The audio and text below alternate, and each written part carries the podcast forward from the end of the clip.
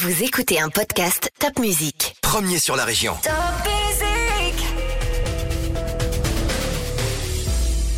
Bonjour, c'est Anne-Sophie Martin pour le podcast L'essentiel, c'est la santé. Avec nous dans le studio, professeur Pierre Kuhn, professeur en pédiatrie, chef du service de néonatologie aux hôpitaux universitaires de Strasbourg.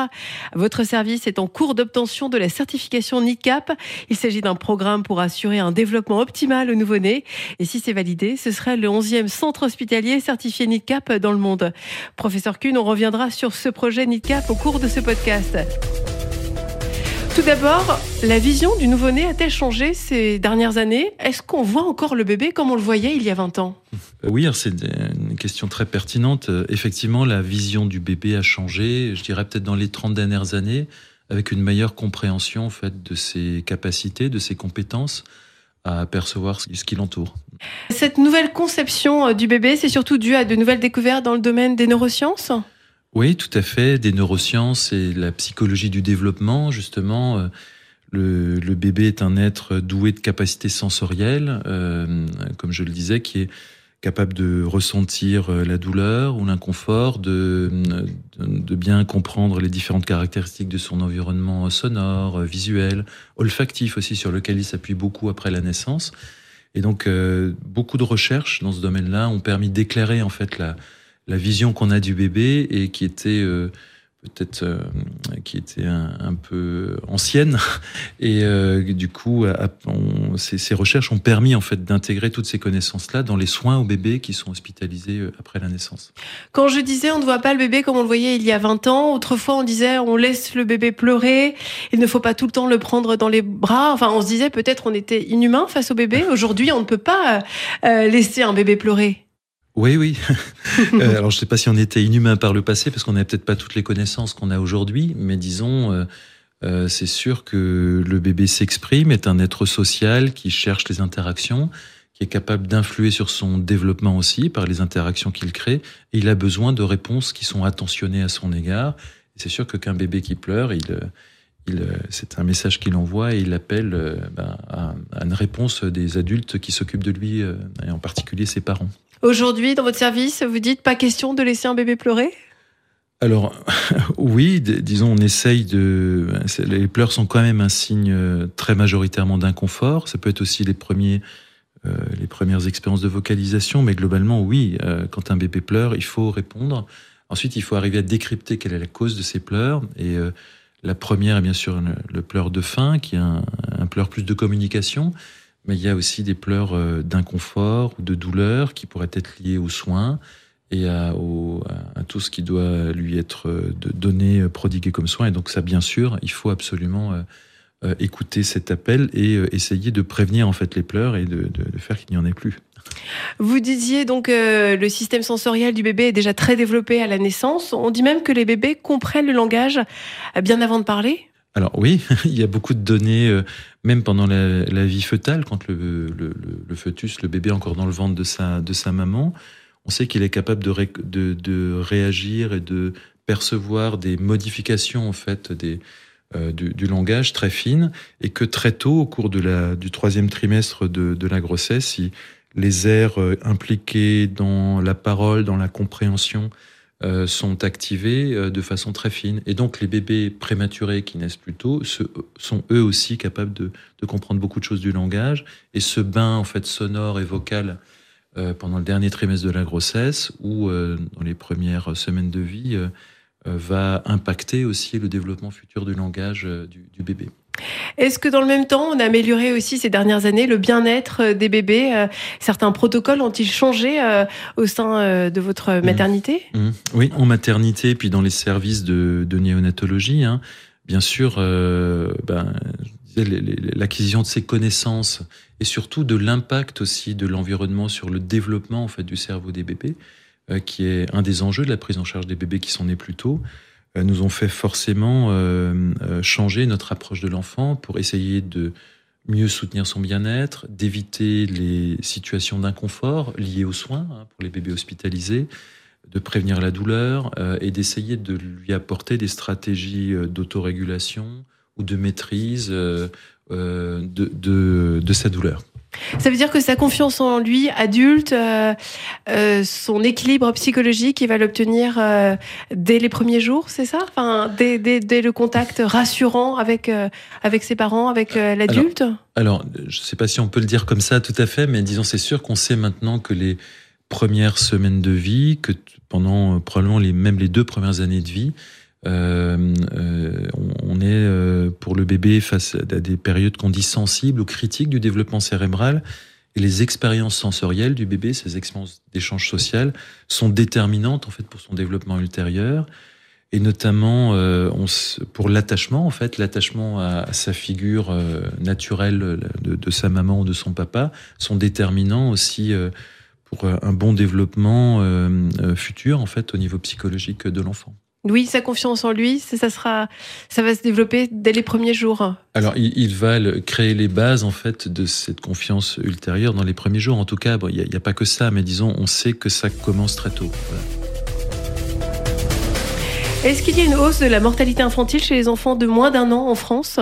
Car il y avait un article du Monde récemment qui titrait L'intrigante hausse de la mortalité infantile. Oui, alors effectivement. Euh, des chercheurs français euh, de plusieurs équipes ont évalué en fait l'évolution de la mortalité infantile euh, et ont montré qu'il y avait une baisse de cette mortalité infantile jusqu'en 2012, enfin en la regardant sur les 20 dernières années, et qu'à partir de 2012, elle augmentait euh, légèrement, mais qu'elle augmentait de façon significative, euh, je crois de 3,3 à 3,6 pour, pour 1000 enfants, et, et, ce qui était pas euh, observé dans d'autres pays européens.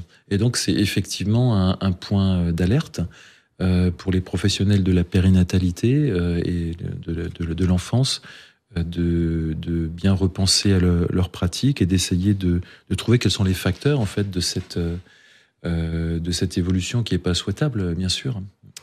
Comparé à la Suède, c'est ça? On est loin dans le classement? Alors oui, effectivement. Euh, Parce que vous m'avez cité la Suède comme euh, pays ouais. exemplaire où le taux de mortalité infantile est le plus faible du monde. Exactement, et qui a même progressé entre 2020 et 2021. Et d'autres données avaient déjà montré qu'entre 2010 et 2015, pour les bébés qui naissent plus tôt, qui naissent prématurés, euh, ben la, la France n'avait pas progressé en fait en termes de, de, de survie et de, de morbidité, alors que d'autres pays européens, notamment les pays scandinaves et en particulier la Suède, avait progressé et réduit en fait cette mortalité. Et donc, euh, depuis de nombreuses années, la Suède est un modèle en fait pour les soins euh, en périnatalité et notamment les soins délivrés aux nouveau-nés quand ils naissent plus tôt euh, dans des conditions bah, qui, qui, ont besoin de soins médicaux. Et effectivement, la Suède fait mieux que, que la France, hein, qui du coup est, a été, dans cette enquête de 2015, là, a été au 22e rang euh, au niveau européen, ce qui, ce qui est pas bien. Ça veut dire qu'il y a un sursaut à faire entendre en France, enfin, au sein des maternités? Oui, alors, les maternités, alors c'est pour les bébés à terme, mais aussi dans les services de néonatologie. Là, je parlais plutôt des bébés qui étaient prématurés, mais c'est sûr que c'est un, c'est une alerte et, et, bien sûr, tous les professionnels de la périnatalité se soucient, en fait, de cette évolution et essayent de, de promouvoir, euh, d'autres stratégies pour euh, améliorer en fait cette, cette, prise en charge en lien avec les associations de parents euh, et, euh, et, les pouvoirs publics bien sûr qui sont déterminants dans, dans, dans ce qu'on peut mettre en place. Donc il y a encore des progrès à faire, même si déjà beaucoup de ouais. progrès ont été faits dans la prise en charge des prématurés. Votre service de néonatologie au CHU de Haute-Pierre est spécialisé hein, pour les soins des prématurés et des grands prématurés. C'est pourquoi vous candidatez pour la certification euh, NIDCAP euh, que vous devriez obtenir d'ici un an? Oui, no notre service et, et toute l'équipe, hein, c'est euh, s'est engagé dans un processus d'implantation dans un programme de soins développement qui est le programme NIDCAP, un programme de soins individualisés de, qui soutiennent le développement euh, du bébé prématuré. Euh, NIDCAP, c'est l'acronyme anglais. Et dans euh, la mise en place de ces soins, il y a une, une, démarche particulière qui est la certification de l'établissement, euh, la certification NIDCAP. Et cette certification, elle, c'est des critères de qualité de, de haut niveau euh, qu'il faut atteindre pour, pour, pour réussir. Et donc, on est engagé dans ce processus-là depuis de nombreuses années avec toute l'équipe. Et alors, disons, c'est une marche qui nous tient particulièrement à cœur, qui va dans le sens de ce qu'on a évoqué tout à l'heure pour améliorer le devenir des bébés, améliorer leur, évolution. Et ce, ce, ce, programme prend tout son sens justement dans les centres de niveau 3, comme on dit, avec des réanimations néonatales qui prennent en charge les bébés grands prématurés, extrêmement prématurés, comme, comme, comme le nôtre. Et pour préciser, quels sont les progrès aujourd'hui absolument nécessaires dans les services de néonatologie? Alors, bien sûr, il y a eu des progrès techniques, médicaux. Hein, les, les, bébés qui naissent très tôt ont besoin d'un environnement de soins. Et, il y a eu euh, des avancées euh, voilà, dans les 20 dernières années avec différentes stratégies de, pour aider euh, la respiration du bébé, son alimentation, sa croissance, mais une des enfin, révolutions, on pourrait dire, qui est portée, qui existe depuis de nombreuses années dans les pays scandinaves, justement, qui sont un peu notre modèle, c'est la participation des parents, l'intégration des familles, l'absence de séparation, ce qu'on appelle le zéro séparation entre les parents et leurs bébés hospitalisés, qui sont un des facteurs qui, déterminant, qui déterminent positivement en fait, l'évolution des bébés. Et donc c'est ce qu'on appelle les soins de développement centrés sur l'enfant d'abord et sa famille, euh, qui sont une des voies de progrès dans laquelle on s'est engagé et dont le programme NIDCAP est une des formes les plus abouties. Donc vous dites les parents sont les premiers soignants Oui, on essaye de faire que les, les parents sont les, les soignants naturels. Alors c'est la traduction un peu impropre, euh, enfin qui est difficile à passer en français d'un terme anglais qui dit primary caregivers, premiers soignants. Ça veut surtout dire que ce sont les soignants privilégiés de leur enfant euh, pour des soins de nursing et qu'ils doivent être ceux qui interagissent le plus avec leur bébé, même quand il, est hospitalisé. Euh, bien sûr, on ne va pas demander aux parents de faire des soins techniques, trop techniques, parce que ça c'est l'apanage des soignants, mais par contre que ce soit eux qui soient auprès de leur bébé le plus souvent possible pour le rassurer, pour le soutenir et pour lui apporter des stimulations positives qui vont être des guides positifs pour le développement du bébé et de ses liens d'attachement avec les parents qui sont déterminants, comme on l'a dit. J'entendais un parent dire euh, dans votre service qu'il se sentait couvé. C'est ça? On les chouchoute? Oui, ben disons toute l'équipe, euh, et ça, j'insiste, c'est vraiment un travail multidisciplinaire. C'est pas euh, uniquement les médecins, c'est pas uniquement les soignants. Tout le monde s'engage dans ce programme-là et tous les acteurs du service cherchent à, atténuer en fait le traumatisme lié à la naissance prématurée. Parce que c'est un véritable choc pour les parents. Bah, la naissance avant terme, oui, est, quelque chose qui s'impose euh, souvent, enfin, dans une bonne partie des, cas en situation d'urgence. Hein, et qui parce qu'on est loin de l'image du bébé rêvé? Oui, tout à fait, parce que ben, c'est quelque part l'accouchement prématuré, ou surtout grand prématuré, c'est faire le deuil un peu de la grossesse normale c'est aussi, euh, ça interroge aussi euh, de façon inconsciente, même si c'est pas du tout fondé, la culpabilité des parents. Et, ça reste un, traumatisme très fort. D'ailleurs, euh, la, Charles Bouvard, qui est la présidente de l'association SOS Préma, a l'habitude de montrer l'impact de la grande prématurité sur la naissance en montrant une, diapositive où on voit une, pour les parents, la prématurité c'est ça, et on voit une voiture qui s'est encastrée dans un arbre. Donc ça montre la brutalité du choc. Euh, pour les parents. Et donc, ces parents ont besoin de soutien, ont besoin de l'attention euh, de tous les acteurs de soins autour, autour du bébé à l'hôpital. On est prématuré avant 37 semaines, donc ça veut dire avant 8 mois, c'est ça? Et une grossesse normale, c'est 40 à 41 semaines? Alors, tout à fait, c'est bien, bien ça. On dit avant 37 semaines. Après, dans la prématurité, il y a différents niveaux de prématurité. Euh, quel est le pourcentage des naissances prématurées? Est-ce que c'est en augmentation? Alors, on, dit en France, euh, actuellement, on est à peu près à 8% de naissances prématurées. Donc, il y a un peu moins de 800 000 naissances, qui fait à peu près 60 euh, 000 bébés par an qui naissent en France prématurés, donc avant 37 semaines.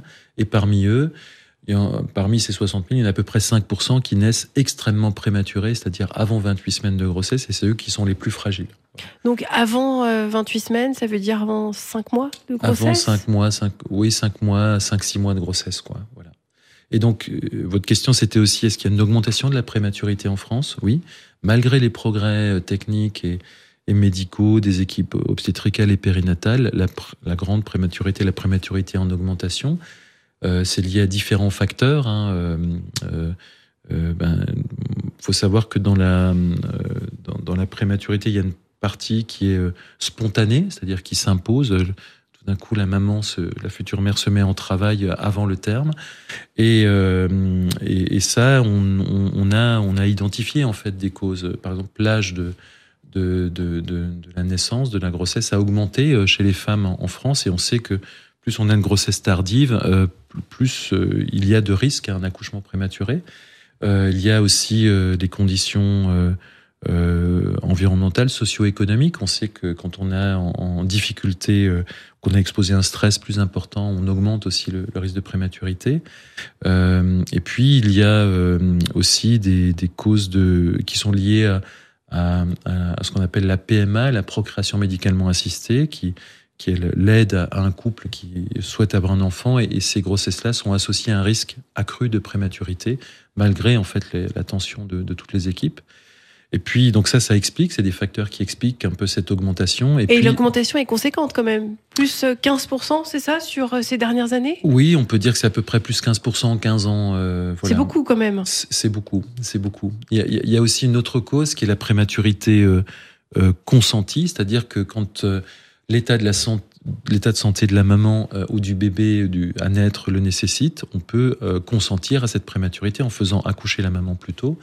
Et ça, euh, ben, c'est aussi euh, quelque part euh, une situation qui a permis en fait la prise en charge de bébés qui avant ne, seraient peut-être pas nés dans, dans, des conditions, mais en acceptant la prématurité. Donc il y a une augmentation, mais qui, pour une part, en tout cas à peu près la moitié, est acceptée aussi et du, du, fait des progrès aussi dans la prise en charge des bébés. Donc il y a l'âge tardif des grossesses, euh, la vulnérabilité sociale et euh, la PMA, ce sont les principaux facteurs. C'est ça qui, euh, qui pour, explique ouais. cette augmentation des naissances prématurées. Oui, pour la prématurité spontanée, oui, on peut dire que c'est principalement ces causes-là. Oui. La médecine d'aujourd'hui réussit à sauver des enfants qui sont nés donc très prématurés. Jusqu'à quel point vous réussissez à, à les sauver? Alors, sauver, je sais pas si c'est le bon terme. Disons, Allez. à les prendre en charge ou à leur procurer des soins. Alors, on touche aussi, quand on est à la limite de la viabilité, à des questions éthiques aussi, hein, de, de, mise en balance en fait des bénéfices pour l'enfant et sa famille par rapport au risque. Et bien sûr, plus un bébé naît tôt et plus il naît avec un poids de naissance petit, plus il y a de risques. Et donc, on n'est pas à la recherche de, de performance, voilà. Mais et donc on dit généralement, l'Organisation mondiale de la santé, l'OMS, définit en fait la viabilité à partir d'un d'un âge de plus de 22 semaines de grossesse et d'un poids de plus de 500 grammes. Euh, donc ça, c'est un peu la, base de la réflexion et disons euh, ce qui correspond, euh, enfin à Strasbourg, dans beaucoup de centres en France, on prend en charge, on accepte la prise en charge de bébés à partir de 23 semaines, après discussion avec les parents et sinon de manière général à partir de 24 semaines euh, et d'un poids généralement aux alentours de 500 grammes. Maintenant, euh, il y a bien sûr déjà eu des bébés qui sont nés avec un poids plus petit, euh, qui ont survécu en France et bien sûr dans d'autres pays aussi. Je, pense notamment à un article il y a quelques années pour un bébé qui faisait moins de 300 grammes, qui avait été pris en charge aux États-Unis dans, dans, un état particulier, ou de certains bébés pris en charge au Japon, dans des centres où où les soins sont, sont mis en place, actifs, très tôt, même dans des situations très défavorables. Et un bébé né à 500 grammes, est-ce qu'il aura des séquelles plus tard, automatiquement ou pas alors, forcément Est-ce qu'aujourd'hui la médecine euh, réussit donc à, à limiter euh, les, les, séquelles? Oui, alors euh, automatiquement non, fort heureusement, et il y a eu des progrès en fait dans la, dans la, à la fois dans la survie. Hein, plusieurs études en France études épipage ont montré qu'entre 1997 et 2011, il y a eu des progrès dans la survie des bébés, qu'il y a eu des progrès aussi dans la diminution des séquelles euh, liées à la prématurité, donc on continue à progresser. Euh, maintenant, c'est sûr que les bébés qui sont extrêmement prématurés, à la limite de la viabilité, sont ceux qui s'y sont le plus exposés. Euh, mais pour un, même pour un bébé qui naît à cet âge-là, à 24 semaines ou à 23 semaines dans des conditions favorables, on a l'espoir. Euh, qu'il ait une vie normale? Qu'il qui puisse avoir une vie normale, tout à fait.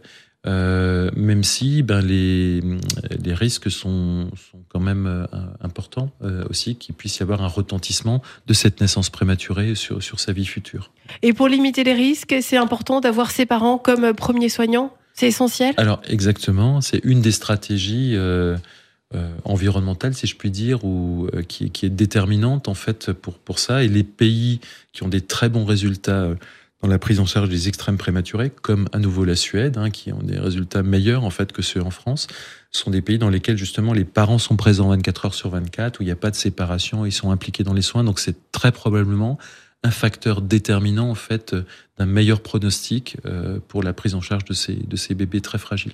Donc ça veut dire qu'il y a l'aspect technique médical, mais en même temps il y a aussi tout l'aspect relationnel, euh, fusionnel avec le parent. Et exactement, euh, il y a besoin des deux en fait. Il y a besoin de concilier en fait des soins d'une haute technicité à des soins les plus humains possibles où la place des parents est déterminante euh, avec les soignants pour, euh, pour, euh, pour procurer un environnement soutenant et le développement et apportant au bébé des stimulations positives pour son développement. Et le pot à pot donc est essentiel dans la prise en charge des prématurés, c'est ce qu'on appelle la méthode kangourou et ça ça peut s'appliquer même si l'enfant fait 500 grammes, c'est ça? Enfin... Oui, tout à fait. Alors la méthode kangourou et le pot à pot, alors le, pot à pot c'est un peu la dérivée de la méthode du programme kangourou Mavocare qui a été mis en place en, en Colombie dans les années 70-80 pour des bébés effectivement prématurés, mais qui ne pouvaient être pris en charge à l'hôpital et qui étaient pris en portés en fait par le parent au moins 18 heures par jour et allaités exclusivement au sein. Et euh, donc c'était des bébés à partir de 30 semaines, 20, 31 semaines. Et la pratique du pot à pot, c'est-à-dire de porter le bébé euh, peau nue contre peau nue contre le torse de sa maman ou de son papa, et une stratégie dérivée de ça. Et alors, c'est pas 18 heures par jour, euh, malheureusement, d'unité de, de, réanimation, mais c'est possible chez des bébés extrêmement prématurés, avec un très petit poids. Ça nécessite euh, une information préalable des parents qui euh, mesure les bénéfices.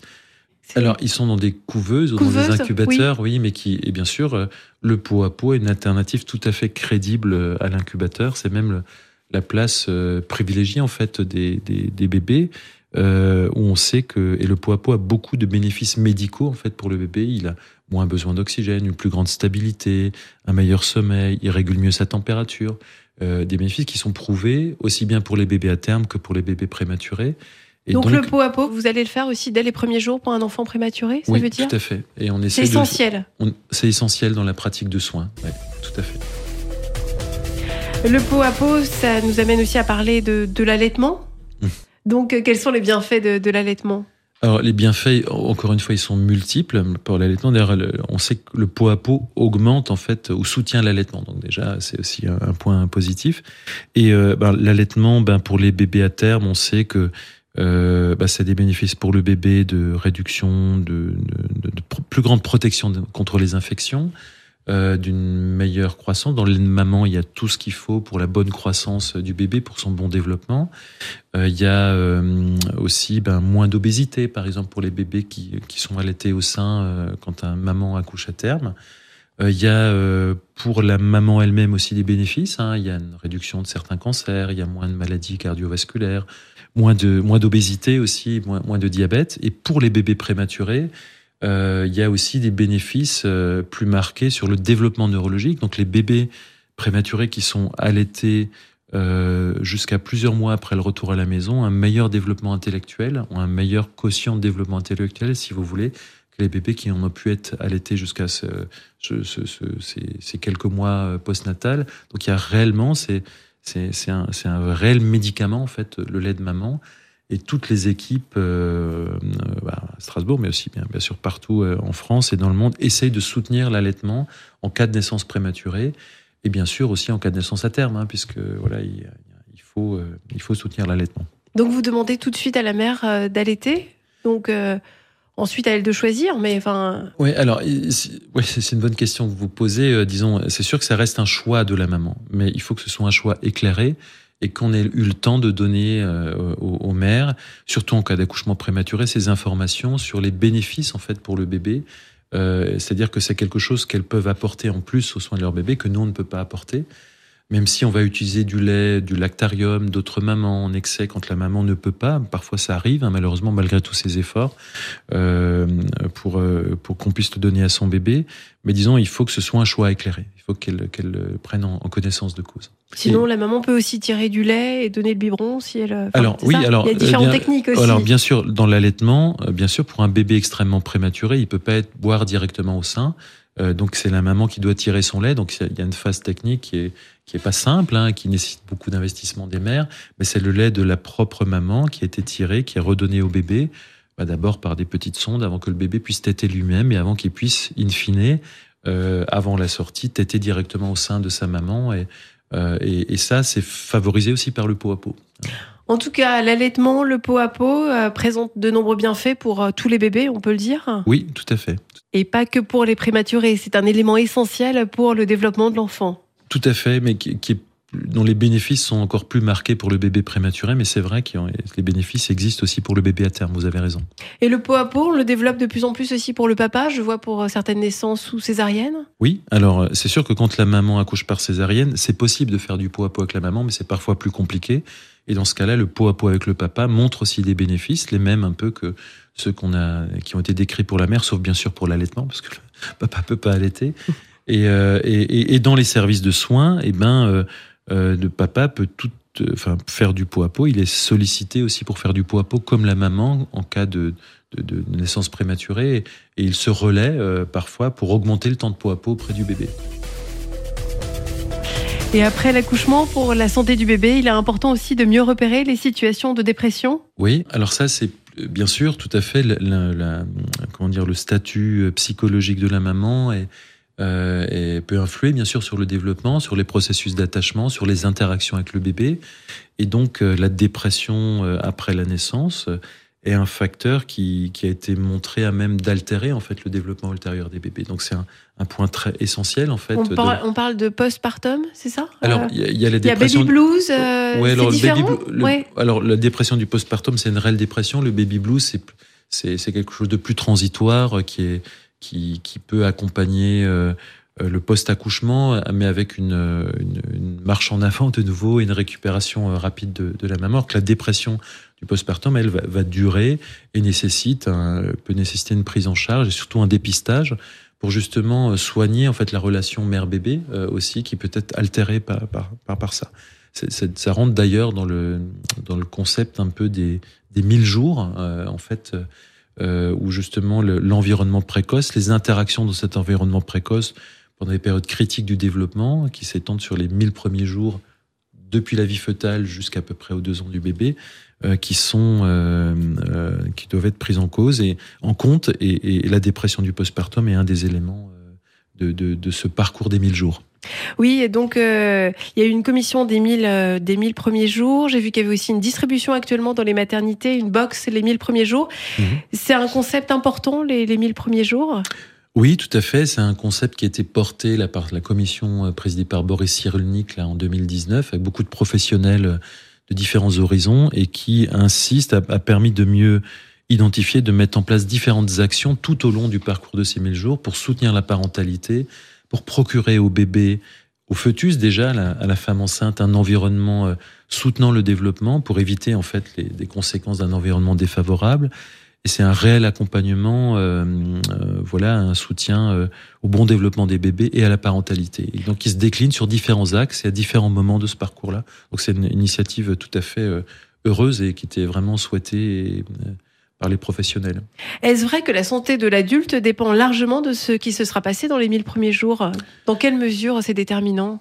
Oui, alors ça c'est un autre concept qui est lié aux 1000 jours, c'est ça, c'est ce qu'on appelle les, les DOAD, l'origine foetale des maladies à l'âge adulte, ou la DOAD ça veut dire Developmental Origin of uh, uh, Health and, and, Disease, donc c'est le fait que certaines maladies cardiovasculaires à l'âge adulte euh, ont fait leur lit dans la période en fait fœtale ou néonatale.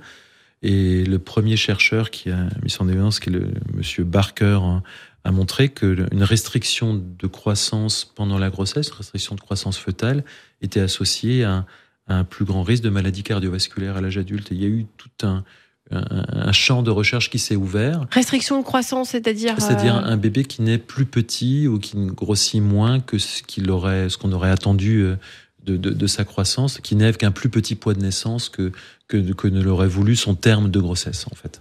Et euh, alors, ça ne veut pas dire que tous les bébés qui sont nés plus petits vont avoir des problèmes, mais ça veut dire qu'on augmente en fait ce risque-là et que l'environnement, un environnement défavorable, en particulier si la croissance n'est pas bonne pendant la grossesse, et ça s'apparente à un environnement défavorable, peut modifier en fait le fonctionnement. Euh, euh, c'est des mécanismes épigénétiques, modifier le fonctionnement des gènes, euh, du corps, de différents systèmes, et avoir des répercussions euh, plus tard dans la vie. Un stress aussi, dès la naissance, euh, peut alors, se répercuter aussi alors, plus tard dans, Par stress, ça dépend un peu ce qu'on entend, si c'est juste un stress psychologique, ou on parle aussi de stress dans d'autres euh, physiologique, quoi. Euh, donc c'est sûr que quelque chose de prolongé, une altération de l'environnement marqué peut influer euh, négativement aussi sur le, sur le développement ultérieur dans différents domaines. C'est au niveau du développement cognitif. Un abandon du bébé, par exemple, par sa mère, ça aura des conséquences plus tard. Alors, oui, alors ça, ça, peut, ça rentre aussi dans les 1000 jours, ça. Alors c'est pas vraiment le concept d'origine fœtale des, des, maladies cardiovasculaires à l'âge adulte, c'est différent, mais c'est le même c'est le même, euh, c'est le même principe en fait. Hein. C'est l'environnement précoce qui peut être déterminant en cas d'événements euh, euh, particuliers, traumatisants sur le, sur, sur l'évolution ultérieure des, des, enfants. Une nouveauté, j'ai vu que les bébés prématurés pourront être soignés prochainement à domicile. C'est ce qui a été annoncé par le gouvernement. Ça va être testé dès cette année? Alors oui. Est-ce que vous avez testé en Alsace? Alors on, espère, on espère parce qu'on va candidater à, cet appel à candidature porté au niveau national et que ça rentre complètement dans les soins de développement centrés sur l'enfant et la famille. Euh, que c'était une, une, expérimentation qui est attendue parce que c'est ce qui existe dans les pays scandinaves depuis de nombreuses années. Alors c'est pas vraiment de soigner les bébés euh, à domicile tout le temps, mais c'est de raccourcir la durée de l'hospitalisation et qu'un bébé puisse sortir quelques semaines avant de l'hôpital en poursuivant ses soins à la maison. Un peu le concept d'hospitalisation en domicile, mais qu'on appelle soins néonatal à domicile. Donc, concrètement, ce sera un bébé euh, qui aurait atteint quel poids euh ben, Ça peut être un bébé qui a un poids qui a euh, aura un poids d'un, de, de peut-être 1600 grammes ou 1800 grammes, qui arrivera à un âge de à peu près de 33 semaines d'âge corrigé. Donc, s'il est né à 28 semaines, ce sera peut-être cinq ou six semaines plus tard, et qui pourra rentrer s'il a suffisamment de stabilité, qu'il a encore besoin d'être alimenté même sur sonde, qu'il a besoin d'être surveillé, mais avec des parents qui ont été inclus dans les soins dès le début de son parcours, d'où l'importance de ce concept de soins de développement centré sur l'enfant et la famille, dont cette, cette initiative est un des prolongements, euh, et, mais fait partie en fait de tout le parcours. Et ça a été porté très fortement par la Société française de néonatologie et, et un, groupe en particulier, le, le, GREEN, qui est une commission qui réfléchit à l'environnement des bébés en lien avec les associations de parents et qui a été entendu euh, par, euh, par les, les politiques et le ministère euh, de la Santé qui a mis en place cet appel à candidature dans l'idée de l'évaluer pour, on l'espère, le, le, le, généraliser euh, autour des, des centres de, de, néonatologie qui accueillent les bébés grands prématurés. Donc ça sera testé avec votre équipe de néonatologie euh, du service euh, du CHU de Haute-Pierre à partir de quand alors, alors pour l'instant l'appel à projet n'est pas terminé, donc on, on candidate comme d'autres centres en France et on espère que notre candidature sera retenue. Et en tout cas, ce qui est prévu pour cette expérimentation, c'est qu'elle dure trois ans et que ce soit à partir de la fin de l'année 2022 ou au début de l'année 2023. Donc, si vous rajoutez trois ans, ça nous ramène à 2025 ou, 2026. Donc, ça sera un énorme progrès? Euh, Vraiment, je pense que, que nous, on, attend depuis de nombreuses années, euh, puisque que j'ai eu la chance de voir en Suède de mes propres yeux euh, quand j'étais accueilli là-bas et que de, je trouvais très pertinent et que certains centres avaient réussi à mettre en place en France, mais avec des difficultés en fait organisationnelles qui, je l'espère, seront levés par cet appel à projet et permettront de le, de le, pérenniser et surtout de le diffuser largement en France. Parce que ça veut dire moins de services médicalisés? Bah, Ça veut dire que les parents seront là 24 heures sur 24, donc il n'y a pas de séparation. Ça veut dire qu'on est dans un environnement qui est beaucoup plus soutenant puisque c'est la maison et c'est pas l'hôpital. Il y a moins de stresseurs, comme on dit, de lumière, de bruit, d'alarme. Euh, mais il faut, et donc c'est plus d'un point de vue écologique, euh, écologie au sens de l'environnement, euh, de la niche écologique du bébé. Euh, c'est beaucoup plus positif, mais ça doit être accompagné pour que ça se fasse en sécurité et pour que les parents se sentent à l'aise et, et, rassurés. Mais dans tous les pays qui, ont, qui ont mis en place ce type de soins, de structures, ça s'est révélé en fait bénéfique et la perception des parents en fait est, est très positive. Ben, on suivra avec attention donc euh, ce, projet, ce test des bébés prématurés soignés prochainement à domicile à Strasbourg. Merci beaucoup, euh, professeur Pierre Kuhn, euh, professeur en pédiatrie et chef du service de néonatologie aux hôpitaux universitaires de Strasbourg. Merci à vous. Merci beaucoup à vous, puis bonne journée.